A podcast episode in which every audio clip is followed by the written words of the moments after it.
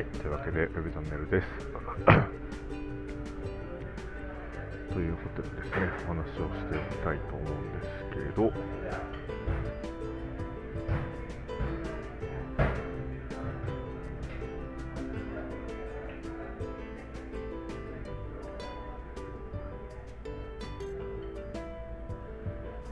いません、今、テキスト返してた。はい、えー、っと、はい、というわけで、えー今日はですね、なんだった、2月の23日、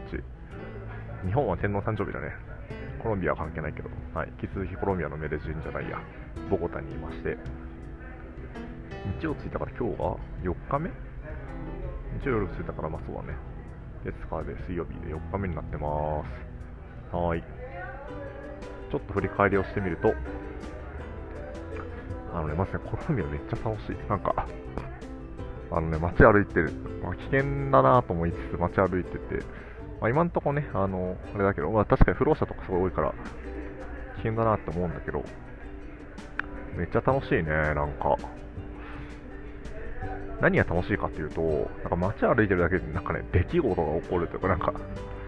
なんか人と話すとか、なんかやっぱ誰かと関わるみたいなイベントが起こりやすいと思う、ここは。となんかまだ3日しかないからわかんないけど。って思ってて、まあちょっと、そうだね、何してたかおさらいすると、まあ結構働いたりとかしてて、割と忙しかったりしたなと思うんだけど、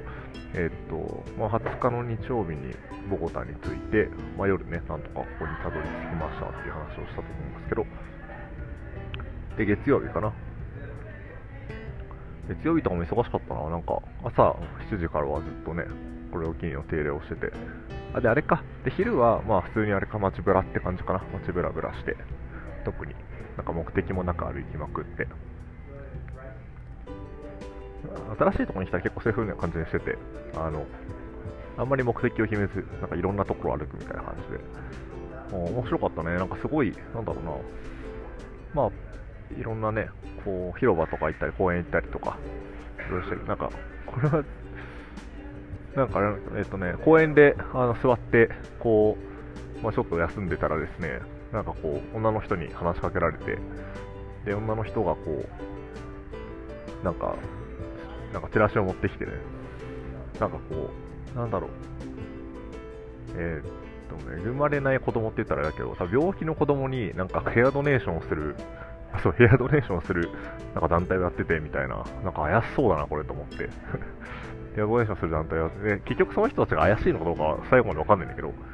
で、その人話しかけてきて、まあなんかお金をくださいみたいな感じ。と、あとなんか、髪長いからヘアドネーションしてよって言われて、え？みたいな。俺ヘアドネーションするの？みたいな。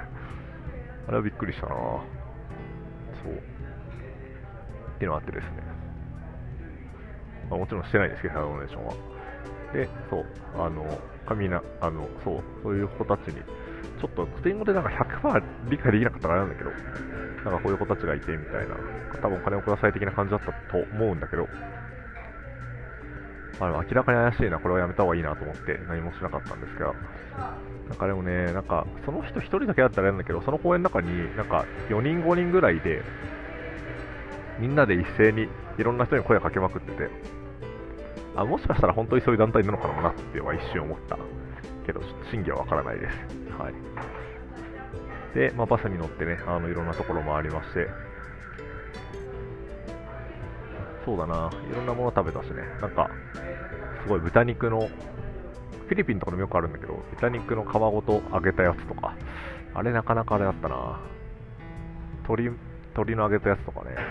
鶏の揚げたやつ結構羽とかついてて、おおってなったけどね、はい。あと、なんかモーダにすごい面白かったのは、面白いとかなんか、あ水がね、すげえ綺麗なんだよね。なんか山の方にすごい水をろ過する木があって、木というかなんか植物があって、それのおかげで綺麗だとか誰か言ってたんだけど、でもなんか普通にあの水道水はそのままタップウォーター、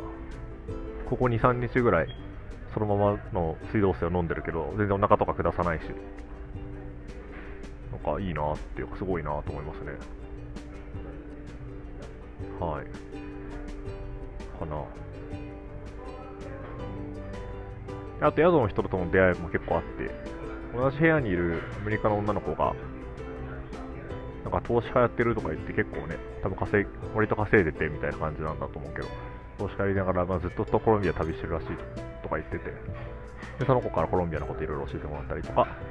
あとはなんかアジア系の多分ニュージーランド人の男の子かな？が同じ部屋で彼はエンジニアかなっていう感じで今のホテルはなんか割とノマドワーカーみたいな人たちが集まるんでちょっと面白いかなと思ったりしてます。あと昨日の夜はなんかすげえねメキシコのえー、っと旅行してる3人あの同世代30 20代後半から30代ぐらいの3人の男の人たちと、まあ、一緒になりあのちょっと仕事して終わったところで話しかけられて一緒に飲もうよってなって一緒に夜飲んでて。面白かったな。夜中4時ぐらいまで飲んでたからちょっと寝不足なんですけど今はい。なんかこう。あすげえ。あの、美味しかったのがなんか、まあ、やっぱ彼らラムが好きなんだよね。ラム。ラムが好きでラムコークを作ってたんだけど、まあ、リブクキューバリブレってやつかな？を作ってたんだけど美味しい飲み方をちゃんと教えてくれて、まあ、氷をまず買ってきて入れますと。でそこにラムを、まあ、結構注ぎます。3分の1ぐらいかな。でそこに炭酸水を入れて、その後にコーラを入れるっていう。炭酸水とコーラは1日ぐらいで入れるっていうのが大事らしくて、コーラだけだと甘くなっちゃうから、それぐらいがちょうどいいって、確かにね、めっちゃ美味しかった。昨日のラム。メレジンっていう別の町から来てるラムらしいけど、あ、ラム美味しいなラムハマるなって思ったね。やっぱこうね、なんか作ってる国のやっぱお酒は違うよね。やっぱ日本だと日本酒が一番美味しいだろうしね。日本酒とか、あとはね、焼酎とかね。でも、私日本酒苦手だけど、はい。こんな感じかな。そうだね。で、あと昨日は、なんかこう、えっと、今泊まってるホテル、ホステルが提携してるところが、フリ、フリーウォーキングツアーみたいな、3時間ぐらい、その、えっと、コロンビアの街、あの、ボゴタの街を回るツアーみたいなことをやっていて、そのツアーに参加してきまして、これめっちゃ面白かったですよ、なんか、あのね、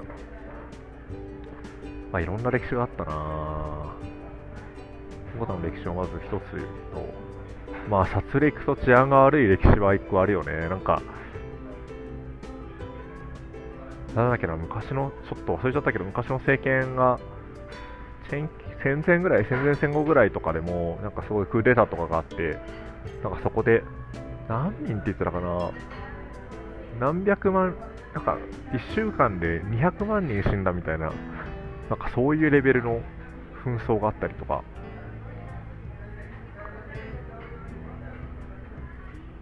あとはね、シモン・ボリバルっていう、こう、あの、ね、南米の、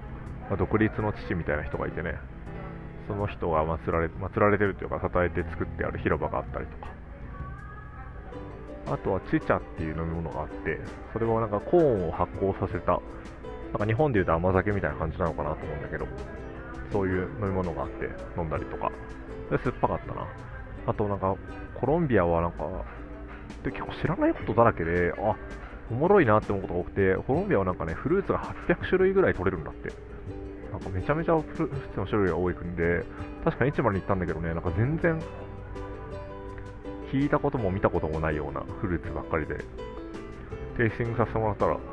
なんか食べたことない味がして、ああ、まだこんな知らない食べ物がいっぱいあるんだなって思ってびっくりしたね。だし、なんかそのコロンビアの殺戮の歴史もなんか、こんな歴史あったんだっていうかね、すごいコラプションというかね、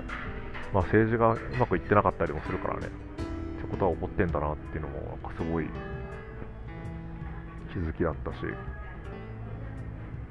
あとその中でもね、昨日行ったところはヒップホップじゃないな、グラフィティアート、グラフィックアートを結構回るツアーみたいなことをしてくれて、それもめっちゃ面白かったね。なんかグラフィティこう、なんだろうな、だから、ヒップホップってさ、前の回で言ったかもしれないけど、ラップと、あとはこう MC、えっと、DJ だね。ラップと DJ と、あとダンスと、あとグラフィティで成り立ってて、それが4大要素って言われてるんだけど、まあ、ヒップホップからそのままね、影響を受けてるかどうか、まあ、あの、まあ、影響を受けてるんだと思うけど、そのなんかそういうグラフィティアートみたいな人がめちゃめちゃいて、で、その、ボゴタの街、まあ、今も悪いけど、まあ、当時はね、もっと治安が本当に悪くて、まあ、まさにアメリカとね、近いところあるよね、ギャングスターみたいな人たちが多分いっぱいいてさ、まあ、ドラッグのディーラーがいて、ね、そこにこう、ね、あの売春婦の人がいたりとか、あのスリがあって、強盗があって、殺人があってみたいなね、報復があってみたいなね。で、今もあるんだと思うけど、なんかそれがもっとなんだろう、身近だったというか、本当にその、昨日行ったストリートのところにもっとあった時代に、なんかこう、ストリートアートとかをあの始めた人たちがいて、で、まあ、本当にすごい綺麗なストリートアートで、で、なんか人たちも、その街の人たちもそれに対してすごいリスペクトしてて、で、あのー、で、なんか、こう、コロンビアではね、あのストリートアート、ボコタってかな、ストリートアートというか、あの壁、公共施設の壁への落書きは、あのね、えっと、合法なんだよね。なんか警察とかも何も言えないっていう。なんか、事の発端は、なんかもともとは、えっと、ストリートアートを描くと、なんかこう罰金100ドルと、100ドルって結構彼らにとっては大金だと思うんだよね。100ドルと、あと24時間交留されるっていう、なんかそういう罰則があったらしいんだけど、なんかこう、それをね、なんか、ジャスティン・ビーバーがコロンビアに来た時かなんかに、なんか街でストリートアート書いたら、なんか警察とかも何も言わずに、なんかただ笑ってたみたいな。なんかそういうのがすごいセンセーショナルに流れて、なんでそれに人によって差別があるんだみたいなことで運動になり、ストリートアートは合法でするっていう。あの、もうでも運動止められなかったって面白いよね。日本では多分そういうことは起こらないなと思って、あんまり。きっとね、あれ、ちょっと話題になるかもしれないけど、抑圧されて終わるんだろうなっていう。なんかね、なんか、コロンビアは結構エネルギーを感じるよね。なんか、ななんかすごいこうコラプションがいっぱいあって、なんか、こうね、大変なんだろうけど、なんか変わりたいエネルギーとか、なんか物事を大きく、物事をね、動かすエネルギーみたいなのをなんかすごい感じるなってなんか、ちょっと思ったなそう。でね、まあ、その、だからアートを通して、まあ、その、何をしてるかというと、まあ、そのアートでね、グラフィティアート書かれて、その通りがすごい綺麗になると、まあ、そこにはこうね、なんかこう、悪いところことが寄りつかないというか、まあ、すごい、あの開けて、道も開けて、なんか人が通りやすくなって、あの明るい道になるっていう。で確かに昨日もね、あのそこ行かせてもらったけど、すごい、なんか開けてて明るい感じがしてて、めっちゃいいなって思いましたね。っていう感じかな。あとなんだろう。あとは、来週の頭ぐらいにはちょっとメデジンっていうまたね、あの別の街に行って、ここもまたすごい有名なとこというか、面白いところなので楽しんでこようかなと思うのと、なんかコロンビアまだ3日だけどすげえ面白くなってきてるからな、なんかコロンビア、ちょっとね、なんか延長戦に突入しそうな予感がもうすぐ、もうしていますっていう、はい、のはありますけど。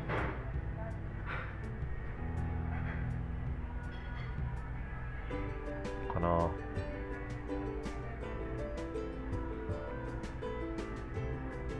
あとなんだろうな。あ、今日は、えっと、友達が紹介してくれたですね、えっと、日本人の子がですね、ボコタにいるっていうので、その子と、えっと、ご飯を食べに行ってきて、その後ランチに行ってきますって感じですかね。友達の同期って言ってたんでね、会社の同期なのか大学の同期なのかあんまり分かってないんだけど、で、かその、結婚してて、その子はボコタに住んでて、旦那さんはメキシコにいるって言ってたかな。だからメキシコで旦那さんにも会えるのかなと思って。まあ、ですごいね、いろいろな面白いところのリスト送ってくれたりとかしてて、めっちゃありがたいなと思って。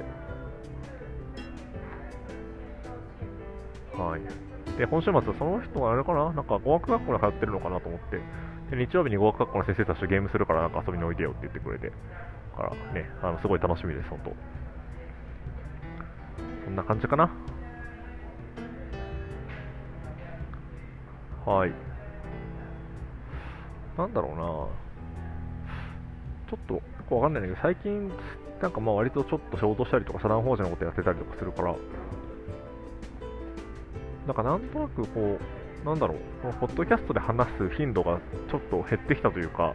すげえ話したいなって気持ちになることが少なくなったのはなんかあれなのかもね。なんかちょっと人に話したりとか何かアウトプットをしてると、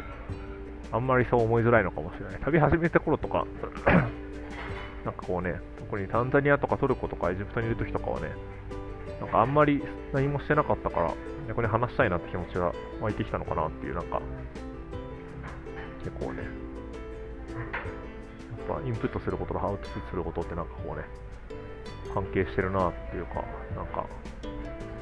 量の兼ね合いがあるなっていうのはすごい思いました。まあそんな感じかな。はい、というわけでまた、面白いことあったら、はい、ぜひ話したいと思うので、またあげたいと思います。以上、チャンネルでした。